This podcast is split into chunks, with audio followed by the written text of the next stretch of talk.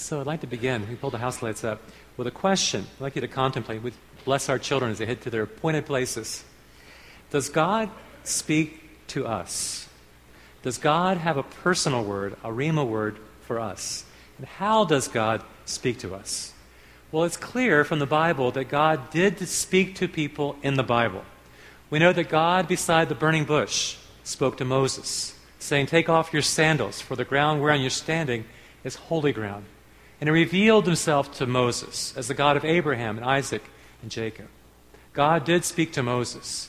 And then to Joshua, Moses' successor. God spoke to him. He was outside the city of Jericho. And he was wondering what the battle strategy would be. Shall we kind of dig under the walls, climb over the walls, kind of smash down the walls?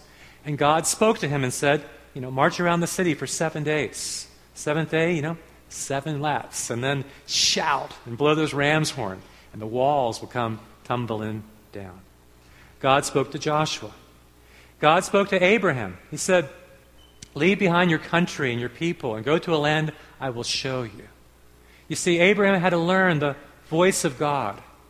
And then he said to him, You know, by this time next year, Abraham, you're going to have a son, and his name's going to be called Isaac Laughter. And then when Isaac grew up, he said, Take your son, your only son, into the mountain, and there offer him to me. You see, Abraham had to learn to hear the voice of God. And then in the New Testament, we see that in the book of Acts, God continues to speak. Through Jesus, God spoke to the apostles. He said, Do not leave Jerusalem, but wait for the gift my Father has promised. You know, John baptized with water, but you're going to be baptized with the Holy Spirit. That's Acts chapter 1. Acts chapter 8, the Spirit of God told Philip to go down the desert road and go near a chariot with an Ethiopian eunuch on board. And then God spoke to Saul and Barnabas at the city of Antioch. He said, Set apart for me Barnabas and Saul for the work to which I've called them. And during the night, God spoke to Paul in a vision of a man of Macedonia saying, Come over and help us. God clearly then spoke to people in the Bible. So it's clear that God speaks or has spoken to people in the Bible. Is it as clear that God is still speaking to people today? Do you believe that God speaks to you? See, I believe that God is still speaking. I was talking with a woman recently, and she was driving up 95. And the Spirit said to her, Pull over and stop at the rest area. And she said, Lord, I'm only seven miles from home. And the Spirit said clearly, pull over and stop. So she pulled over. She didn't know she was quite that weary. She put her head back and she fell asleep for about an hour. When she awoke, she resumed her journey. She climbed a hill on 95. And there, when she saw the crest of the hill, she looked at the carnage beneath her. About 10 tractor trailers were involved in a massive car accident. Some were overturned, some were jackknifed, some were in the median strip. About 30 cars were involved. And the Spirit of God said to her, This is what I spared you from. I was listening to Catherine Hickam last Monday. She was um, away speaking somewhere, with, left her husband in charge, was a little dangerous, taking care of their son, Taylor. Now, Taylor has ADHD, and Taylor has a friend, and whenever Taylor hooks up with his friend, they get in trouble, right? So the father perhaps didn't hear the instructions about who he's not allowed to stay with, so Taylor went to this friend's house. In the middle of the night, Taylor and his friend decided to play this game called um, Ding Dong, the Witch is Gone. Basically, knocking on windows. So they went to a neighbor's house and kind of knocked on a window, and they ran away. Then they went to another neighbor's house. This is not an idea of kids to follow, okay? Knocked on a windows, window of a neighbor, and they ran away. Then they knocked on a door, and they ran away. But one of the neighbors called the police, and Taylor was arrested. So when she came home, she said to her husband, How'd the weekend go? She said, He said, Taylor got arrested. now, she didn't know if she was madder at her husband or madder at Taylor. But she was really, really, really mad. I mean, like, hit somebody kind of mad. And the Spirit of God said to her, is this about you and your anger, or is this really about Taylor?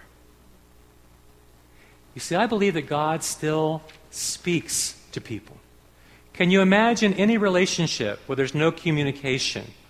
What would you think about two people meeting together for coffee? And you know they've been at Starbucks for about an hour before you arrive. And you say to them, What were you guys talking about? And they said, Nothing. Nothing. I thought you two were really good friends. You see, Jesus said, I call you my friends because I let you in on everything I learned from the Father. I believe where God wants to take us is into a greater intimacy with Himself. My sheep hear my voice, and they follow me. We have to attune ourselves to the voice of God when He begins to speak. One of our men was in a church, and in the church they had about 20 new births, and the nursery was very near the, near the sanctuary. And when one of the babies would cry, the men would do nothing, but the mother would respond. She would hear her baby's cry and go. Now, why would the mother go to her baby? Because she was up in the middle of the night and she knew the baby's cry, the baby's voice. You see, intimacy is getting to know the voice of God, actually discerning between the voice of the enemy and the voice of God Himself, because God wants to have intimacy with His people. Hear me now. God wants an intimate relationship with you. Primarily, He'll speak to you through His Word if you say, God, speak to me, illumine me through your Spirit, I'm ready to receive. But God's Spirit will also speak to you through usually your heart. You hear the voice of God at the level of your heart. So if you have a Bible, open up to Acts chapter 18 as we talk about God speaking to his people, closing out our series in the book, book of Acts. We read in Acts chapter 18 that after this, Paul left Athens and went to the city of Corinth. There's three things we know about Corinth. One of which was there's a Bible if you need one. There's um, the city was cosmopolitan. That is to say, Corinth was a very diverse city. People from all over the world lived in Corinth, from Africa, from Asia, from Europe. It was a very commercial city. There was a lot of trade going on there. It was on the trade route, north and south and east and west sort of between the Ionian and Aegean Sea. And it was also a very carnal city. There was a temple on, on, in Corinth to Aphrodite, the Greek goddess of love and beauty. The Romans called her Venus. The great temple of Aphrodite stood on the Acrocorinth, the rocky hill overlooking the city. And every evening, about a thousand prostitutes came down from the temple to the streets to ply their trade. Cor- Corinth was known as the hub of sensual indulgence. Sailors from all over the world passed through Corinth to indulge themselves. In fact, there was a term in that day to Corinthianize, or to play the Corinthian, which meant to live a sexually immoral life. It was something like our San Francisco, or Las Vegas, or like Bangkok, Thailand or like Amsterdam in the Netherlands, or Rio de Janeiro, Brazil, a city known for its gross sexual immorality. See, Paul, when he came to this city, he was very alone. We know from the beginning, God has said it's not good for a man to be alone. Yet we find ourselves often alone. We pack our bags, we travel to a city, and we stay alone. Paul did not have the benefit of his teammates here at Corinth. And he had been hurt emotionally and physically in previous encounters. And oftentimes, when we're hurt, it's easy enough to protect ourselves, building up walls, trying to keep ourselves from being hurt again, isolating and hiding ourselves. We're designed for a relationship with people. Yet I hear from people all the time I'm feeling so alone. I'm feeling terrified. I'm feeling overwhelmed by life. I'm feeling abandoned. I'm feeling hurt. I think about a soldier far from home, deployed, living in a faraway city. I think about a college student on a campus somewhere, feeling that aloneness in their campus setting.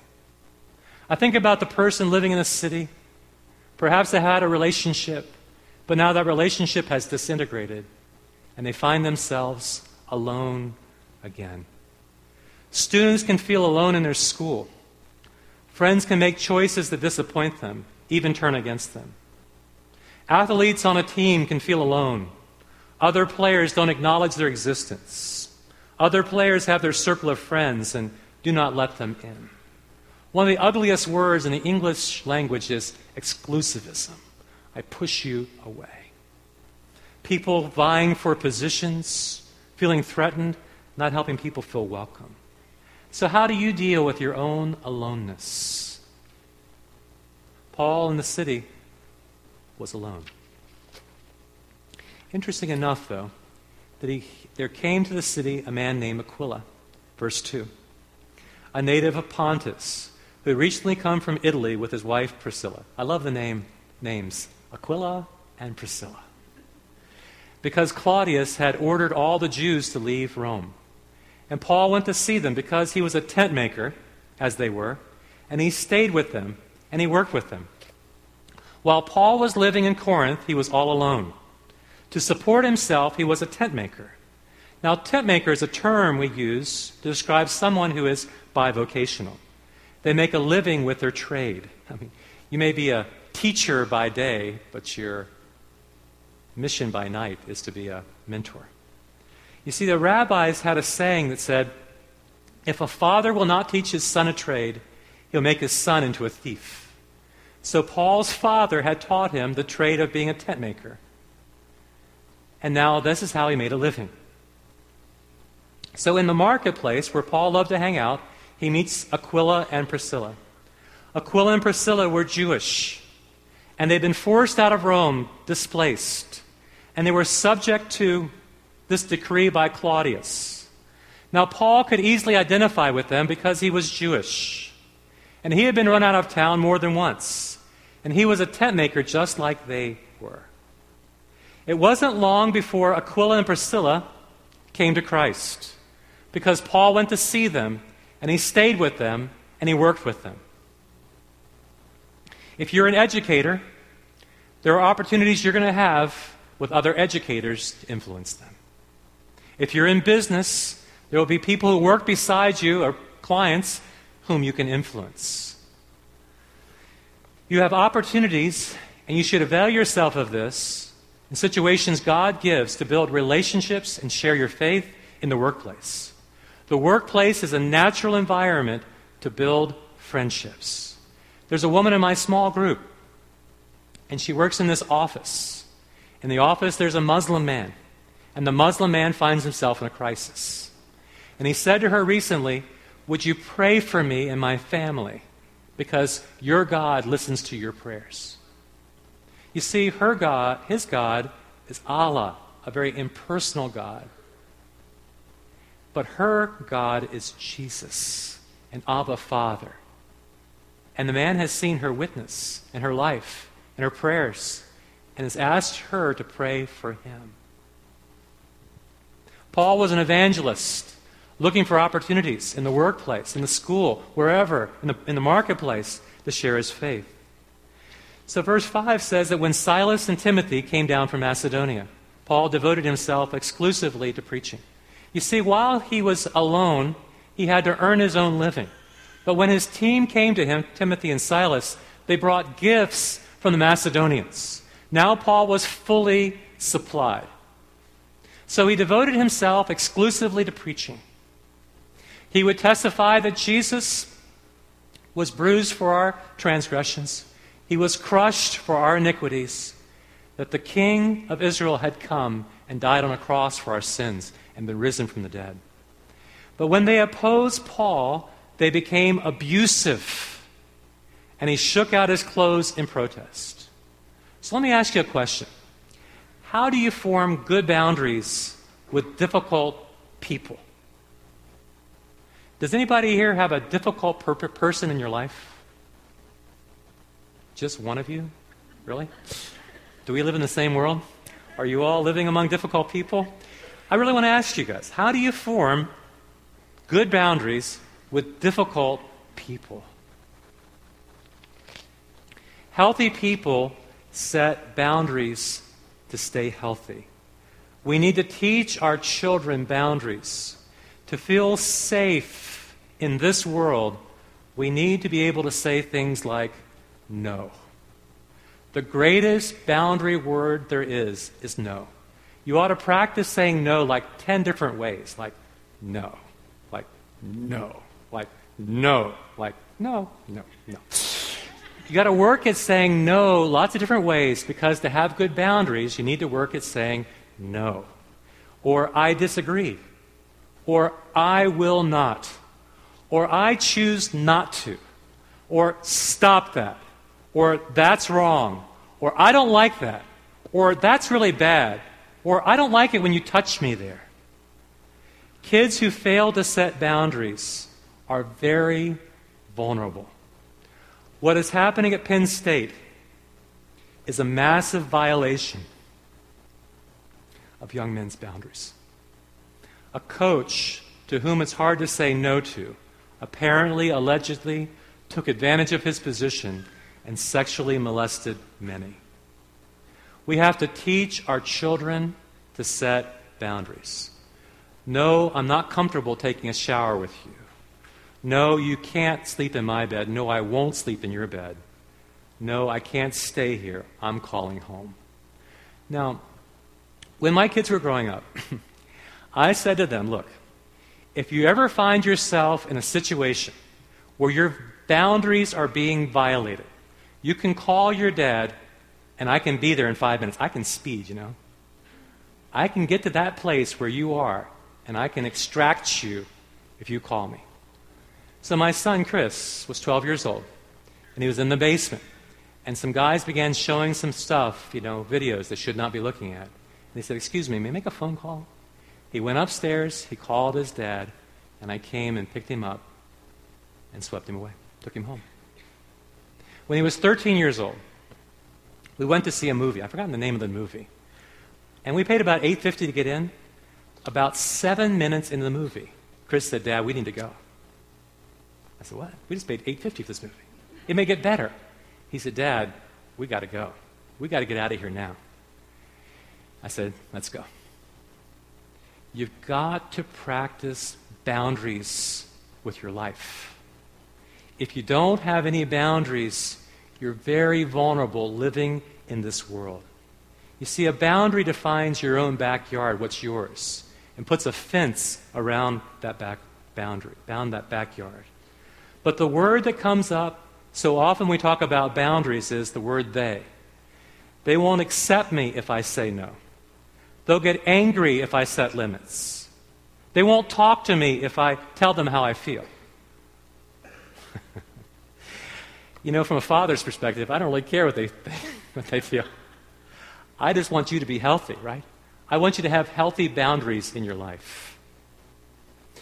Paul, what he's saying now is I am so done with this relationship. I am so done with you. I'm going to shake the dust out of my garment. I'm going to shake the dust off my sandals. I'm going to move on to what's next. He was practicing healthy boundaries. Boundaries enables us to move on from what's unhealthy into the next assignment. And it's kind of beautiful, really, because Silas and Timothy um, you know, they moved their operation next door to a guy named Titius Justus. He was a Gentile. And then the leader of the synagogue, Crispus, becomes a believer, and he becomes baptized. And God seems to be moving through that city. It's a marvelous movement of the Spirit of God through the Apostle Paul as many Corinthians are coming to believe. But there was a problem. The problem really was inside the heart of the Apostle Paul. You see, he had not, wo- he had not healed from his wounds. He had been in the city of Philippi, and they arrested him on false charges, and they flogged him and threw him in prison. Then he had gone to the city of Thessalonica, and there in that city, a riot erupted, and he was ejected from the city. He went to the city of Athens, the great intellectual center, and they scoffed at him, and he left feeling rejected. So Paul, in his spirit, was beginning to wonder whether he should sort of hang up his apostles' badge, whether he should just walk away and quit. So if you've ever wondered whether you should walk away and quit, God will have a word also for you. This was a specific word that God gave to Paul one night in a vision. Chapter 8 and verse 9. One night the Lord spoke to Paul in a vision, saying, Do not be afraid. The Lord began by talking to him, saying, Do not be afraid. Your fear is not from God. Let me say this to you. The fears you feel are not from God. God has not given to us a spirit of fear, but of love and power and a sound mind. You see, in Paul's mind, he knew what would happen. The immediate future was predictable. Soon there would be a riot, people would be turning against him. He'd be arrested on false charges, he'd be flogged, he would suffer. Or to put it into football terms, Paul felt like a football.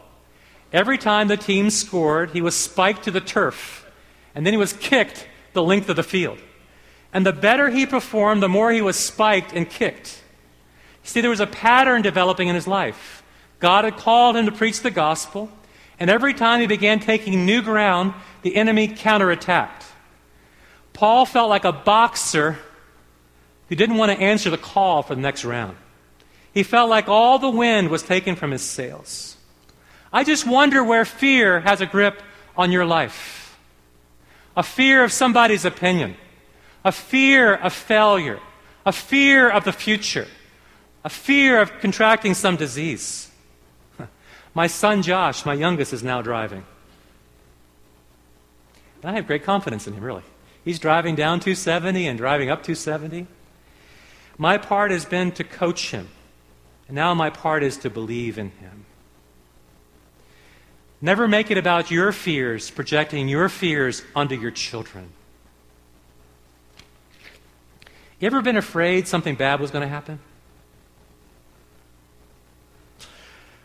Most of us are pros at borrowing trouble.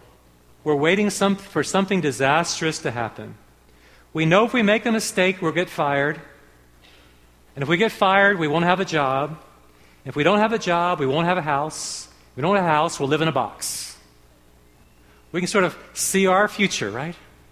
Or if I make a mistake in school, I'll flunk the course. And if I flunk the course, I won't get the scholarship. If I don't get a scholarship, I won't get to college. So we begin to fear, to live in fear, to live in a fear of failure, to, to fear what someone would say about us fear in our future. Paul is telling, God is telling Paul, do not be afraid. Fear is paralyzing, immobilizing, controlling. And fear is not of God. You want to learn how you get rid of fear? Fear the Lord, that's the beginning of wisdom. When your fear is of Him, you lose your lesser fears of mankind. When your heart is filled with love, then less your heart can be filled with fear. So God teaches us over and over again to fear not, to stop worrying about tomorrow, to stop borrowing trouble. Because we are divinely loved, God's love casts out fear. Don't fear that you're not measuring up to someone's expectation. Don't fear being single the rest of your life. Don't fear admitting a mistake. Don't fear the opponent on the field. Don't fear cancer or Alzheimer's or Lou Gehrig's. Don't fear being alone because God says, do not be afraid.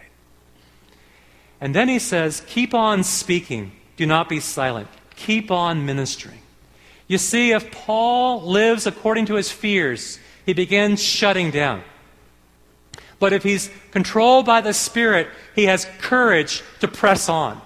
And God wants to give him boldness and courage to keep pressing on to not be silent, but to keep on speaking. That's why Paul, when he wrote his letter to the Corinthians, said, When I came to you, I came with weakness and fear, with much tre- trembling. My message was a demonstration of the Spirit's power. So I have learned that when my strength is depleted, I have learned that when I am weak and I am weary, the Lord has a tool to use to pour His power into. When I cannot do it by myself, when I am relying upon God, I am a channel for God's power. And when you cannot do it by yourself, your strength has worn out. You are a channel for God's power to be flowing through. Weakness is the secret strength of God's most effective servants. So if you're feeling weak, you're feeling fearful, praise God. Because now is the time to speak and not be silent. Relying upon Him, let His power flow through you in your weakness. Then He says, For I am with you, and no one is going to attack you and harm you. I have been with you, and I am with you now. As I see this scene, you know, here's Paul in Corinth. And it's like a quarterback who has a really good offensive line not like the Redskins, but a really good offensive line. And they're like they're really blocking for him and protecting him. So he steps back up in the pocket and he's got the linemen around him protecting him. This was the picture given the Apostle Paul. No one's going to attack you and harm you in this city. I've given you a brief reprieve while you live in Corinth that I'm going to protect you. I'm going to put my divine hand of blessing upon you.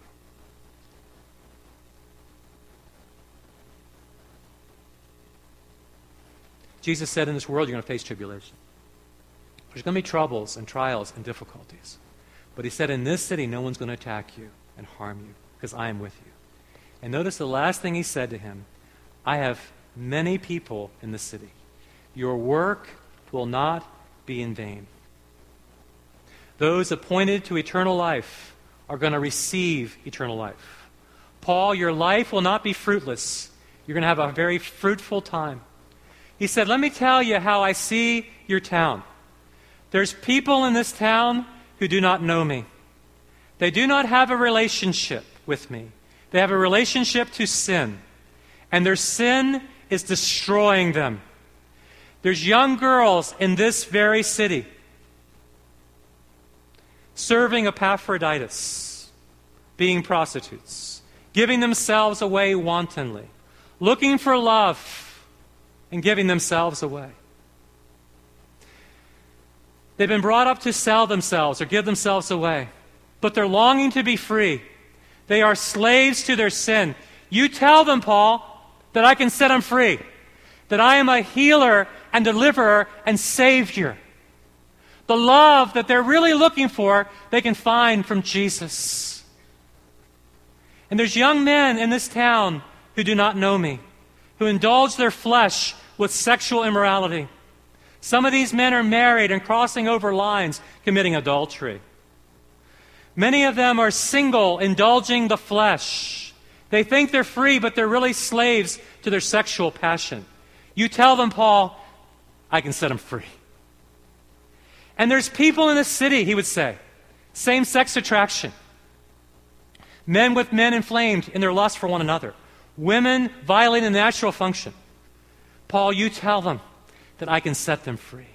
They have all these anonymous encounters, at risk behaviors. They're all tired. Their fleshly pleasures are just not doing it for them anymore. They're suffering deep guilt and shame and emptiness. You know, when my son Chris was up in Chicago living, they would go out on the streets. It'd be about midnight on a Saturday night. There's a place in Chicago where there's homosexual transactions that happen. And the guys who were serving as homosexual prostitutes could not even look you in the face. Such a deep level of guilt and shame. You tell them in Chicago that Jesus loves them, that Jesus has the power to heal them and set them free, that all the shame they are feeling was transferred to the cross, all the guilt of their life was transferred to the cross. They can turn to Him and turn from their sin and find freedom. Recognize your work is not. Now, I think one of the things they did in that, that city was they regularly remembered the Lord's Supper. Because as they came to Jesus, Jesus said, the very night he was betrayed, This is my bread, this is my body, which was broken for you. Take it in remembrance of me. And this cup, it reminds you of the blood that was shed for you, the great sacrifice I did for you for your freedom, for your salvation. Drink it in remembrance of me. And do this, proclaim this until I come back again. So, really, the bread and cup for us looks back to what Jesus has done for us.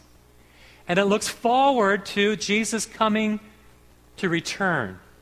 And it looks up to the God who sent Jesus but it calls for us also to look inside to examine ourselves.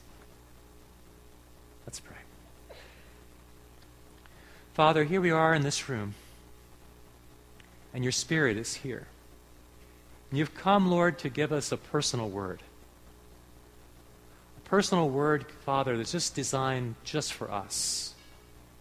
So, Spirit of God, as you minister that word, help us to become attentive and attuned to your voice.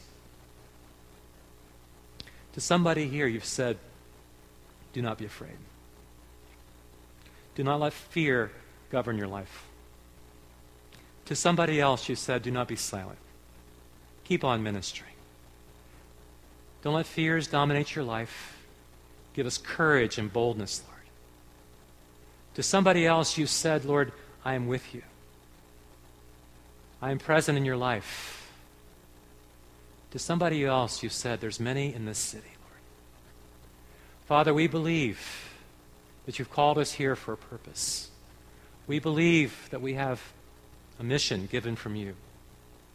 Father, with your Spirit living inside of us, may we be faithful to do what you've called us to do, to share this good news with our city, to go into the boardrooms, to go into the classrooms to go into the recovery rooms and share our hope in Jesus Christ. Father, as we hallow this moment, we quiet our hearts in your presence. We ask you, Lord, to examine us and bring to the surface our sin, that we could confess it to you. Perhaps there's just an attitude you want to change in us. Maybe there's an action we've been taking. Maybe there's something, Lord, we haven't been doing. Whatever it is, Lord, that has blocked that fellowship with you in your very presence, we want to confess it. So, Father, we ask you to quiet ourselves now as we examine ourselves, being honest with you, entering into agreement with you, Lord, experiencing really deep communion. Out of that communion, Lord, may there come praises from our heart, thanksgiving to you, for you're a great and awesome God. Father, meet with us as we gather and celebrate communion together, we ask in Jesus' name. Amen. There's going to be stations all around the room. Our praise team will be out playing. This is your moment. You don't have to wait for us to uh, say it's time to eat and drink. Um, there's a cross to which you can go. There's places to kneel here. There's people you can gather with. We hope this is a wonderful time of worship for you as we remember the Lord's body and his sacrifice by celebrating communion together.